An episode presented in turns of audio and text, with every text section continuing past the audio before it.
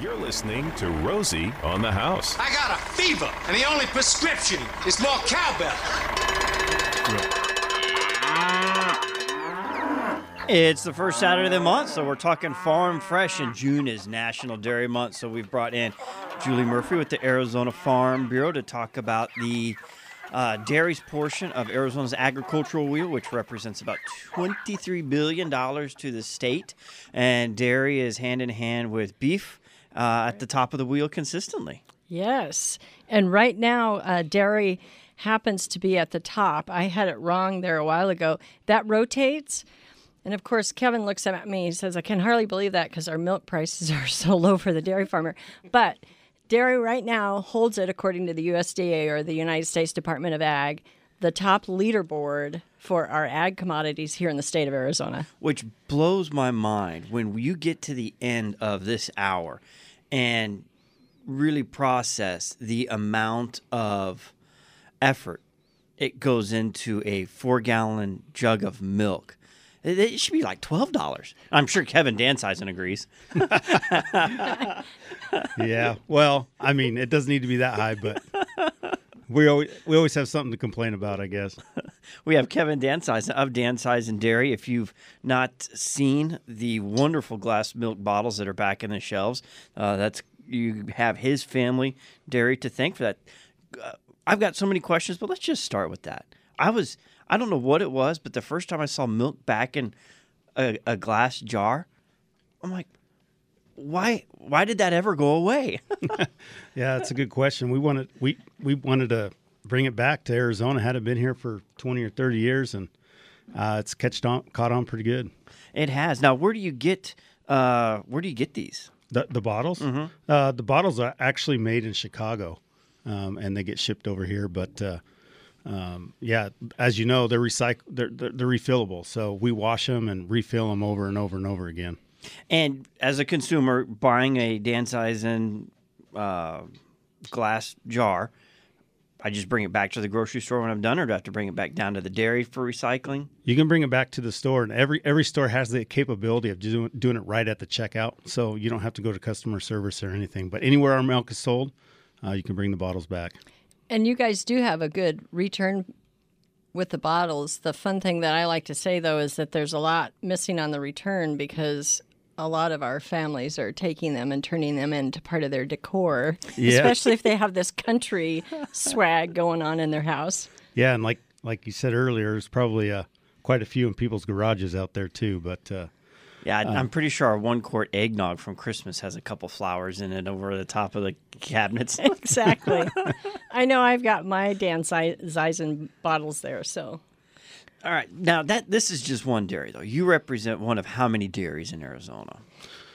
We're just under 100, and uh, those are all family owned.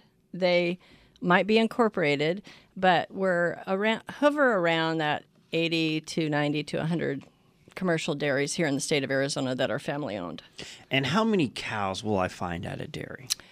So this is a fun story. I'll tell real fast. Our they range from maybe one of our smallest dairies is just under a thousand, all the way up to ten to fourteen thousand head in it. So we have large dairies, but and compared to the Midwest, even our smallest dairy is pretty large because in the Midwest the dairies are quite a bit smaller. Any idea why? Kevin, I think you should answer that question. well, I like my grandpa came here, and he he never he never really got never started small, right? I mean, compared to what uh, the Midwest was like, those dairies started way back, sometimes even in the in the 30s, 20s, 30s, and 40s. We're the, we're kind of more modern here. The guy those those people moved here and started with 500 or 600, and just grew from there. So I think that's that's one of the biggest biggest things. And just to be out west in general, not just in Arizona, but as people move this way, uh, you know, we just got more efficient. Um, we can make milk for quite a bit cheaper with more cows. And we got lots of flat land. Yeah. We do. And Kevin, you said something too, about just because of the heat, how efficient our dairy farmers have had to become. Yeah. Expound on that a little bit. Well, I, I've always, I've always said this, and I and I don't want to say it just because I'm one of them, but I think uh, the Arizona dairy farmer here in Arizona, we're lucky because I I real I know most of them, and to be honest with you, they're they're they're one of the smartest group of farmers you can dairy farmers as a group you can be because we have this heat to manage, and it's a lot of management. You got to be really really. It's we're we're using technology more and more to cool these cows. Um, and you just have to be on your management game to keep to, to to stay in business and keep it going because the fluctuations are so much. So I maintain that still uh, as long as I'm still part of it, I guess. But there's a lot better dairy farmers out there than me. And most of those 100 dairy farms, Maricopa, Pinal, uh, pretty much down in the flats. You don't see a lot up in the mountains or uh, high country. No, a lot of that has to do with feed. You know, we, we feed a lot of alfalfa hay here, and that, we're, we're lucky to have some the best alfalfa hay grown in the world right here. And uh, so once you get further up, it's kind of hard to tr- Your truck that. transportation costs Yeah. start to rise. There was one outside of Congress uh, at the base of Yarnell Hill that I, I think last time I drove that last couple times, it seems like that place is shut down. Yeah, it's been shut down for a while. 2009 was a really rough time for the dairy industry, and uh, and uh, he shut down in that time period. That's a big, big vacant lot still just sitting there. Yeah, it's it, he has the same issue. It's just hard to get feed all the way up in there because there's no farm ground. That makes a lot of sense. Uh, why you see miles and miles of ag and then a big old feedlot dairy farm right in the middle. Yeah. What else other than alfalfa are you feeding your herd?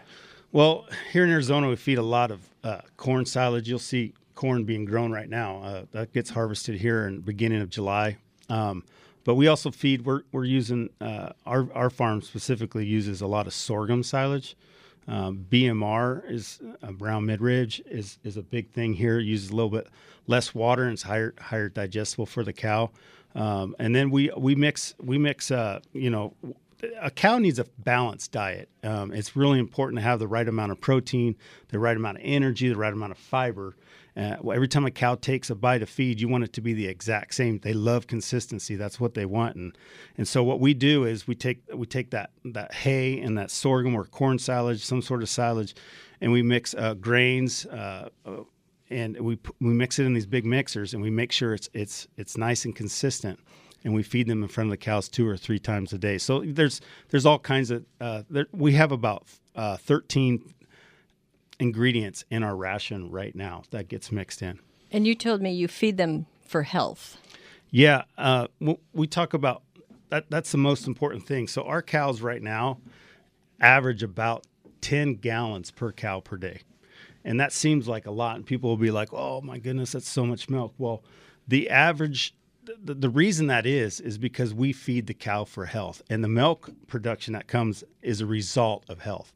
So the healthier the cow is, the more milk they give. So um, what we're trying to do is we're learning more about nutrition every single day, and uh, we know exactly what a cow needs when at certain times in her life period, and because of that, we're getting them healthier and healthier, and the milk production comes next.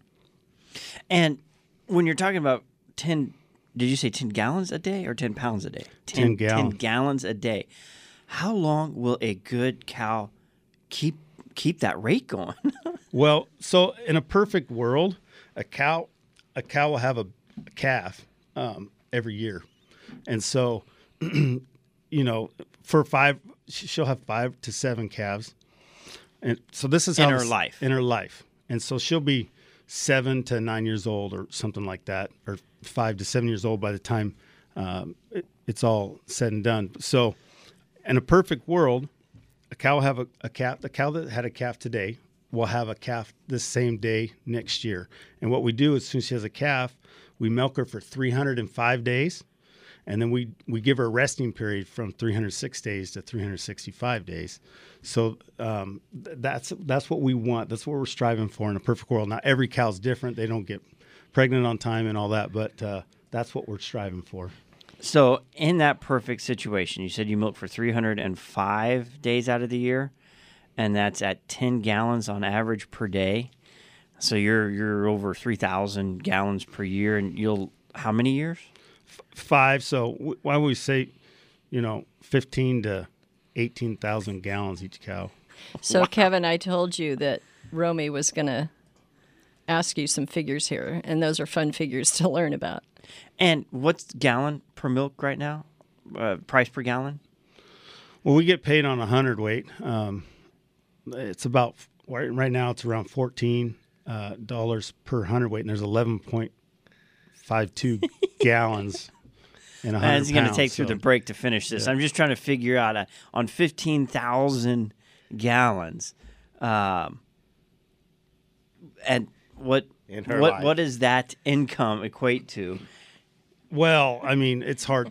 The It- it- mathematician yeah, here. Yeah, I'm. I'm, I'm you've It's- got to. It's hard the- to say because milk put prices fluctuate like crazy. You know? Mm-hmm. Yeah. Like That's- we're- so it's that's the that's the name of the game. But what what what part you're not thinking about there is how much it costs to feed those girls every single day too, and and that fluctuates like crazy too. So you know, hay prices go up and hay prices go down, and and so uh, it's it's it's not always a money making proposition. Let me tell you. Well, I believe it. We do our own beef raising, uh, and I'm every time I've done it, I know we're we could get it cheaper at the store. yeah. Not a whole lot, but at the end of the day, when it all comes through and you're done with your feed and your harvesting and your meat hanging and your butchering and packaging and storing and Shrink. uh, all that, I, but it's fun and we enjoy it and it tastes good. Yeah. I'm not quite the mathematician my son is, and I'm I'm I'm I'm proudly displaying a Danzeisen milk mustache right now. This is really this is really good milk. Well, and, and you said Now, this is how coffee. long ago? How long ago was this in the cow's udder? That's a funny way of saying it. But yeah. um, well, From what's- udder, what's from a- udder to mouth. How- And you know what? From We'll- utter to utterly delightful experience. Well, well, that is a question. How, what's the process from uh, being milked to Yeah. the uh, to your table? But we'll we'll have to jump into that right after this. If you see my milk cow, please drive her on home. I ain't had no milk and butter since that cow been gone. That is a topic I do want to talk. Uh, we will cover later. So we're getting ten gallons of milk per day. How much of that stays as milk? What ends up as butter? What ends up as cheese? What ends up as fill in the blank? All these great dairy products that when you go down your refrigerated aisle at the grocery store, you have to choose from. But one of the questions we did have, and Dad had brought it up as we were running short on time there. Cow to cow to table. How does it get there? What does it mean to be pasteurized? How do we go whole milk one percent, two percent, which I've tried before, and I, I just cannot. Uh, that's not even. you milk. like whole milk, Oh, right? yeah. when, the real thing. when, you're, when me- you're raised on whole milk, it's hard to go back. Oh. And uh, Car Dairy, uh, I was having a conversation. It's Cur dairy? Kerr Dairy. Um, Bill's the dad. Yes. Bill Kerr, he was saying, and this was at the annual Farm Bureau convention in Mesa last year, that it's actually a myth. If you want to go on a diet, drink whole milk because the fat content in the milk will make your brain think you're fuller and you'll eat less food. And the milk, the fat in milk compared to fat that you would have in sausages and everything else that you could pile on your omelet is is a fraction of that. So you drink the whole milk and you fill it faster, so you eat less food. So it's a better diet plan to drink whole milk. It sure tastes better. Now that's coming from a dairy farmer. Exactly. and I'll let Kevin answer most of the questions you asked, but one little thing I always like to point out is 97% of our milk that we get in the grocery store, the gallon of milk that I bought, I may not be getting the Danzeisen label, but most of the time I am. But if I don't get the label, if I just pick up a regular gallon of milk in the grocery store, 97% of that is coming from our local dairies. So all of our milk, the fluid, they call it fluid milk in the industry, is is local. So you can be assured that you're getting local. And that's one thing I like to stress a lot because we so celebrate local today with our agriculture. Yeah. And I do love that. You know, there's things like we just can't help avocados. We're not going to come local. Right. but that we can do that and that Arizona does do that for uh, milk is like you said it's it's great that 97% local. Yeah. And it, Where's that 3% creeping in? How do you get that out? Well, I mean, a lot of the organic milk, obviously, there's Shamrock Organic that's local, but a lot of the organic milk on the shelf is not local. It's from far away. Yeah. and local is more important.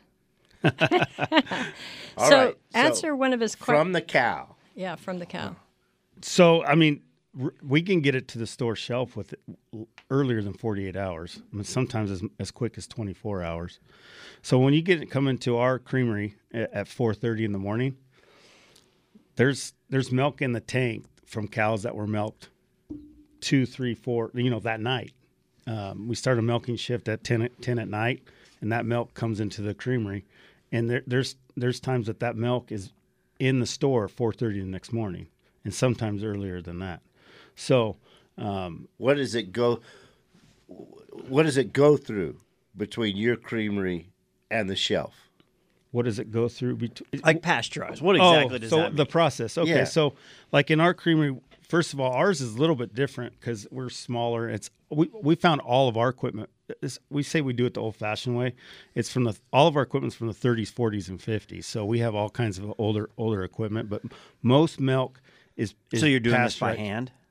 Well, You're the cool milking thing, by hand? The cool thing is, is that uh, we have all that equipment from 30s, 40s, and 50s, but we actually I can log in my phone and, and turn stuff on and off. So we have automation. So that's kind of cool. Um, but so what we do is you have to. So basically, you separate, pasteurize, homogenize, and bottle. And and, and separate, Separate. separation is is when how we take the cream away from the skim.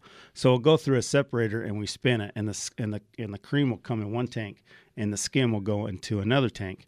And and how we do it, this is the old fashioned way. If we have skim in one tank and cream in another tank, we can make one percent milk by putting one percent milk back into the skim. Now I have one percent milk. Um, Two percent, same same thing, and then our whole milk is just uh, it's we have to standardize it at three point two five. That's three point two five uh, percent uh, fat. So that's how that's how we standardize it. Um, from there we take it and we, we run it through a pasteurizer and i always tell people you know there's a big misconception about uh, pasteurized milk but it, all it is is we heat it up to 161 degrees for 15 seconds and bring it right back down so if, if people don't know like on the dairy once a- a cow a milk comes out of a cow at 101.5 degrees and so we get it down to 38 degrees within seconds on the farm and the big key to for our operation is to keep that milk cold all the way through the process besides that 15 seconds of pasteurization. So all we do is bring it up and we bring it right back down.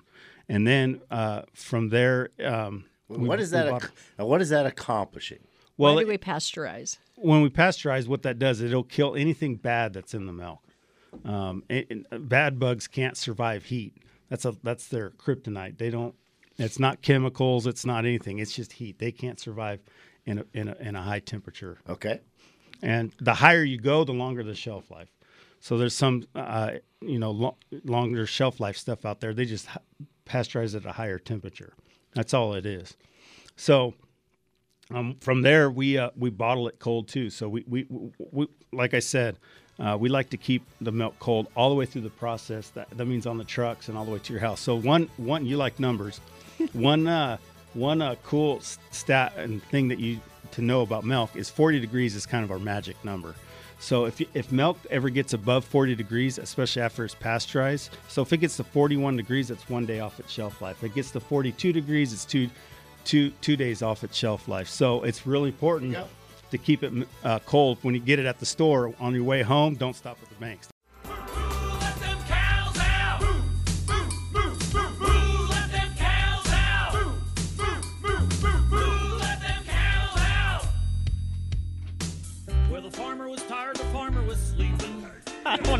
Song. This sounds like something tickle my funny bone, but we better get back to content here. We're joined by Julie Murphy with the Arizona Farm Bureau and Kevin Danzeisen of the Danzeisen Dairy.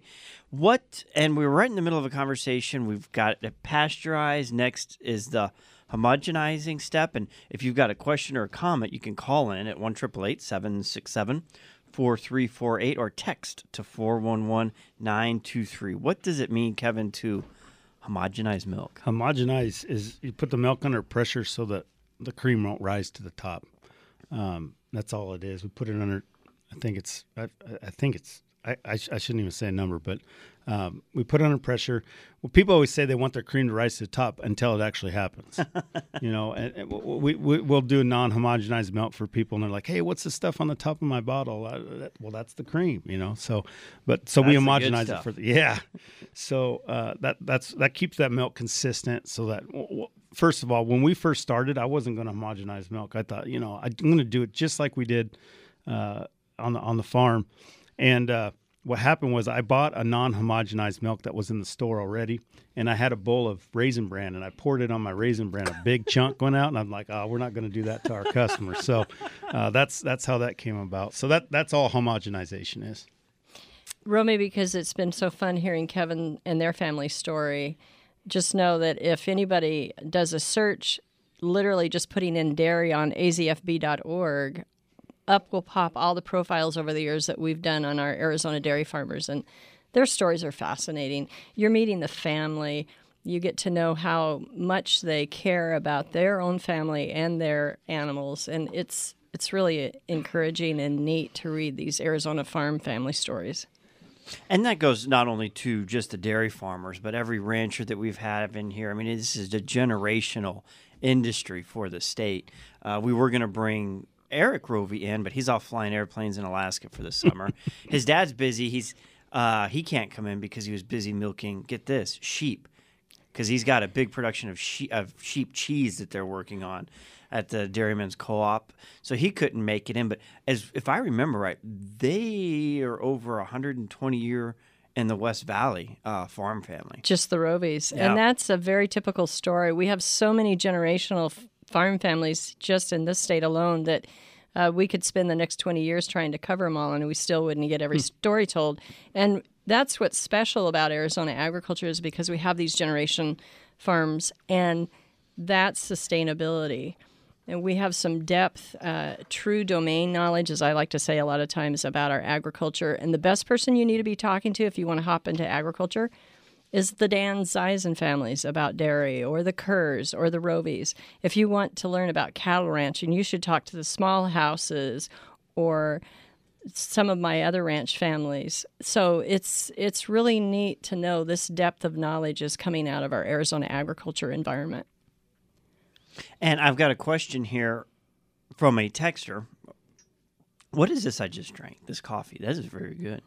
It's it's it's our cold brew coffee. It's just three ingredients: cold brew coffee, our milk, and, and sugar. Yeah, it's Well, I will. It's very good. I'm sipping on it too. and I'm going to take that. Uh, I'm going to pick up some chocolate milk because my youngest one has suddenly discovered chocolate milk. but I was watching her make it the other day, and she would take a glass of milk, and then she would take just like the chocolate you would put over ice cream, like Hershey's. I'm like, oh, I'm bringing you some Danzeisen milk home to show you what real chocolate milk's supposed to taste like. yeah. She, once uh, once I go glass, I never go back. That's what we always say. So Well, this texture wants to know what other flavors uh, do y'all have, and are you coming out with anything new? Because there are a variety of different products, uh, milk products that y'all make. yeah, so we have the whole all the way to skim, um, zero percent fat. We do chocolate and strawberry. Um, uh, starting to become a lot more popular. Um, and and then we do um, uh, the coffee that we talked about, but we also do some crazy flavors. We do a root beer. Uh, it tastes like a root beer float. Um, that's starting to become a lot more popular. then we do an orange too. We call it Arizona orange. tastes like a creamsicle. Uh, we actually uh, are going to launch um, juices this this month in June. We're going to. Uh, I know it's National Dairy Month, and we're doing. We're going to start juice, but there's a juicery here in Tempe, and they they just squeeze oranges, and we're going to bring in trucks and and and and have orange juice, and we're doing a lemonade and a strawberry lemonade. The lemonades are kind of cool. It's just straight straight uh, lemon juice, and then we actually take Sedona water. And we're mixing it with the or- with the lemonade and uh, Above or it- below Slide Rock? I don't know. I just know it's from Sedona. What the fun thing that too is when we posted yesterday that you were going to be on the show on our Friends of Arizona Farm Bureau Facebook page, the entire conversation was about your flavors and what each customer's favorite flavor mm. was. Yeah, and everybody has a different different preference. A different favorite. Yeah. One of the ones that posted was his favorite was root beer. So We also do milkshakes at the Chase Field at at the, with the Diamondbacks. So we do make an ice cream mix for specifically for them. And and Christmas time, you'll make eggnog. Yes, eggnog. Uh, that's a real popular one. Um, this year we're going to come out with a new um, new flavor. It's gonna, we're going to have a peppermint eggnog also, along with our, Oh, our traditional eggnog. So we're working on a pumpkin spice too, but I don't, we just don't, haven't had that perfected yet. But the peppermint eggnog's really good. And I love eggnog, and I've enjoyed your eggnog flavor now f- for what? I think you've done it for at least two years, Uh, we, maybe one. three years. we've done Three it, years yeah. from the very beginning. Mhm. Okay. Well, I would put in a vote for whole buttermilk. I don't know why I can't buy whole buttermilk in Arizona. I fly to New Orleans and I got two things on my mind a dozen raw oysters and a quart of whole buttermilk. Not together, I hope. I have the buttermilk first. Okay. All right. I mean, there's got to be some Dixie beer involved in this. Oh man! If I would post my recipe, I have to make my own whole buttermilk in my on my kitchen counter shelf, and it, I promise you, Kevin, if I posted my buttermilk Sunday morning buttermilk biscuit recipe, you could sell every ounce of whole buttermilk that you could make. Well, let's work on it. Let's do it. You're not the only one requesting it, so we Yeah? can. Yeah, we can. We can. We're we're working on a bunch of stuff right now. I mean, we we've been we've been. Uh, this is a, we're on our fourth year, so like three and a half years. I got to tell you, when we first started, we invested a bunch of our own money in this creamery, and we didn't have any stores that we were selling into. It was the dumbest business plan I've. I mean, it's so dumb if you think about it, because the milk's coming off the line. We're like, well, now where are we going to sell? Well, fast forward, we're in about 370 stores now. That's awesome. So if we can develop a, a, a whole buttermilk, we can get it out there real quick. The end of my every day is a glass of whole buttermilk just at room temperature. That's how my day, that's how I celebrate the end of my day. That's pretty good. So we'll put out a poll on Facebook and we'll say who wants buttermilk, and Let's then we'll it. look to the Danzeisens to develop it. There we go. Let's do it.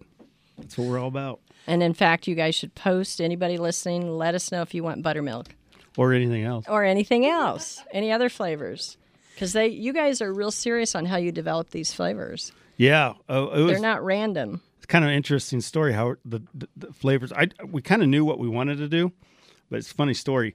When we first got started, I I, I was making it in my wife's kitchen. I, I I had like some the sugar and the flavoring, and I was trying to make different ones. And I finally get something that I liked, and I forgot what I put in. so I'd have the cocoa there and all that, and like, oh, now now I forget what the, how many ounces of this and this and that. So there's a really really good ice cream shop in Laveen called Scooptacular. His name's Nendy. And after cleaning up my mess in my kitchen, I went straight over to his ice cream shop. I go, Nandy, you got to help me, man. This you have the best ice cream in the world. You got to help this poor dairy farmer trying to figure this out. So these are the ones that I these are the one these are the flavors I want. And and we worked real hand in hand with that little ice cream shop, and he helped us develop the flavors to a T. And it's been a really cool relationship ever since. Do you have one flavor that is ending up being the most popular currently, or does it fluctuate? Um, chocolate by far is is is our is our big one. And oh, I forgot to say that coffee milk right now is actually going to be on sale in, in the fry stores this this uh, this this month right now. So Okay. I just This I got to say things as I remember it, otherwise I forget. I, I understand that. so we've got it now basically pressurized, homogenized. Goes to the store after that point. Yeah, we'll store it in our, our coolers, and then uh, as the orders come in, it goes straight out. Who puts the expiration or sell by date on there? Is that the dairy? Is that the grocery store? No, we do it. Uh, we do tests. So every we, ours is actually 24 days from the time it's bottled. Um, a lot of times it'll last as long as it stays. by or expire? That's expired date. Um, And I mean, is it really expired? I, I've more than once. And morning comes along, you're in a hurry, you pick it up, and you're like, oh, that was three days ago, and you open the top, you're like, ah, smells fine. that's actually the most accurate test is the smell test to be honest with you because it's all about temperature. Again if you if it gets above 40 degrees at any time and it's it's it's probably not going to be there. But if it stays below 40 and even like 38 you're you're going to get sometimes a week or two weeks past that date. Okay, so it's put on by the by the dairy, and it's for about 24 days after per, after it's been homogenized. that's what our tests show yep And the smell test is a good test. it's the best one All right, good. And for the UDA co-op, they're the ones that put that on there too, correct? On The- which one? The sell by date. Yeah, every individual. So every individual handler or producer has Okay. their own has their own date. That they, it's not really mandated by the state. It's well for us. We don't want ever. We don't want anybody to open Have a up bad a bottle and have a bad experience. So we're we're motivated to make sure. Yeah, Yeah. we're really conservative. Put a conservative date. And the only reason I mention UDA or the United Dairymen of Arizona is that's a co op that's owned by our dairy farmers here in the state of Arizona. And even though you do your own bottling for your branded, you still supply a lot of your milk to the co op, correct? Yeah, the co-op's a great uh, has been a great uh, resource, and, and, and we're a great partner with the UDA. They they're the they, they they're the hand. They, so anything that we need, we bring into our our facility, and then anything else gets sold to their channels. So um, they, they've been a great supporter, and most of dairymen in Arizona are part of it. Right. And this co-op, are they the ones that then separate it and they're who's making the cheese? Who's making the butter? Who's making the cottage cheese, the Philadelphia cream cheese? Is is that all being done by or do they separate it and they say, okay, we've got to this much milk over here for this, this quantity to fill that order for the cheesemaker? That the second is so I, I consider well UDA United Dairymen has a powder plant and so anything that doesn't come through those orders to the cheesemakers and stuff goes to that's the, our primary product at UDA is powder. Uh, Arizona cheese is over there too, but that's kind of a smaller deal. But the powder is a big thing. But they're just I consider UDA a broker. And so UDA also does their own cheese curds. yes, They do Arizona- those, so you can get local cheese curds, and they actually sell them at their Milk and More store right there, like right in front of the plant. You know, so Broadway and Hardy. yeah, Broadway and Hardy. So that, But it's so, in Costco. I, I think those cheese curds are in Costco and some other spots. In fact, you can at our creamery store, Danzeisen Creamery Store, we have those cheese curds. So How many uh, gallons of milk does it take to make a pound of cheese? I think it's ten to one. So ten pounds of well, ten pounds of milk will make one pound. Now What- it depends on the protein levels and stuff like that. Like Jersey's is a little bit more efficient than a Holstein cow because it's higher butter, fat, and protein content. And what would they do with the whey, the leftover? Um, because that that ten gallons, you know, you, you add your. I cannot remember the name of, of what you add, but it, it makes the curds happen, and I mean it, it's quick, and all that leftover, uh, what what's called the whey, and it's some people say they drink it. It's disgusting. at, at least goat whey is. I've never made uh, I've never made cow cheese, but the goat cheese we used to make, man, that is horrible. I use a whey Once protein. you take the curds out. I use a whey protein. That's very popular today. Yeah, there's all kinds of new products coming out with that whey. I mean, they're a lot. They're, they're working on drying it. They make dry whey, powder whey, and that goes into like protein drinks and stuff like that. So I'm not real. That's not what we do. So You're not the cheese side. You're the dairy, the milk, the cream. yeah, Well, when we get back, we've got the final thing. How do? What do you do with uh, managing the other side of the cow? you have a lot you put in the front end of it for its nutrition, and there's a lot you get out of the middle and the others. What what happens to the end product that comes out the back? well, yeah. I keep drinking malted milk, trying to drive my blues away. I come for the music. Gary does a good job with that.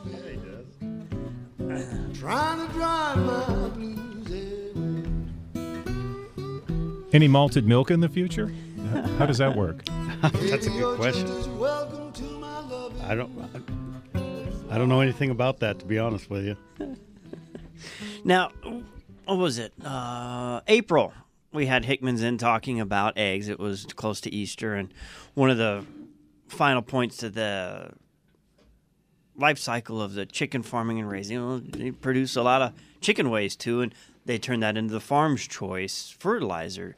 Is there a uh, cow, manure has a ton of potential for composting and becoming good growing soil? Do y'all uh, just take tractors and push it out in big piles, or what? What happens to the other side of the uh, production there? yeah, we uh, at Danzeisen, we we partner with some dairies down the road, and we uh we we compost it all. So um, my dad likes to say we're trying to make money out of one uh, end or the other. so, um, but he, he's a teacher for 25 years, so he's got jokes like that coming up. You know, um, it's not just dad jokes anymore; it's teacher dad jokes. You know, so. No, we, we we bring it all into a spot here in, in town, and we, we compost it. A lot of it goes to uh, Yuma for uh, vegetable farming and stuff like that. So um, it's a high source of nitrogen, potassium, um, and uh, uh, phosphorus. So uh, it's a real good supplement. So, what's the process? How long does that take? Now you're getting milk onto the shelf in 48 hours. Are you getting compost to the the, vegetable farmers that quick? So it, it takes about 90 days. That's our shortest one, and after it's stable, it can be stored for a long for, for a lot longer than that. So we bring it in. We have to make sure we have the carbon and nitrogen carbon ratio right, and then um, we get that up to 130. I think it's 136 degrees for a certain amount of time, and we have thermometers in in the rows, and we monitor and keep track of it, making sure that it's it's the right temperature. It can't get too hot, and it can't get too, it, it- but it has to be the right temperature to keep going. So it can't get too low either. So we add water. We have these big turners that turn it and get it going again. Um, uh, it, it's a pretty cool process. The other thing it does is it reduces it by about fifty percent. So uh, it, it, it it's a good process. If you, it, I always say, if you fly over Arizona and you fly into Sky Harbor and you look at the ground, and you, especially if you come from the Midwest, the Midwest is that dark, dark soil. You can just tell just by looking at the soil. It needs something, something that has some some earth to it, you know. And uh, and that compost is a really good supplement for the soil here in the valley.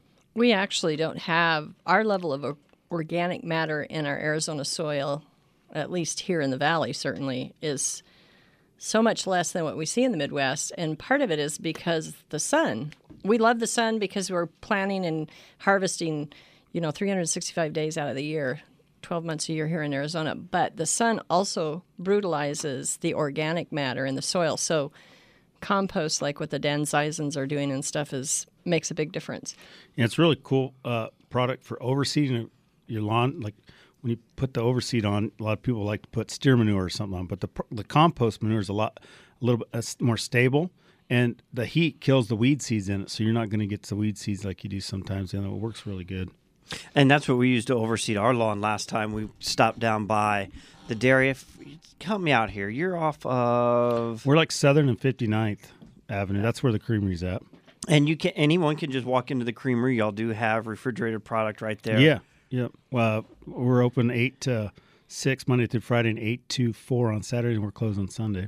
and y'all do sell that manure there, and we we used it to overseed last time. It was. uh what, what was the y'all's product name on it? Just Danzeisen we just we just composted manure. Yeah, that's all. we- Yeah, it's just. Uh, yeah, we the the company that we we formed together with the is uh, called Diversified Organics is the name of the the company that the dairies down the road formed with us. So.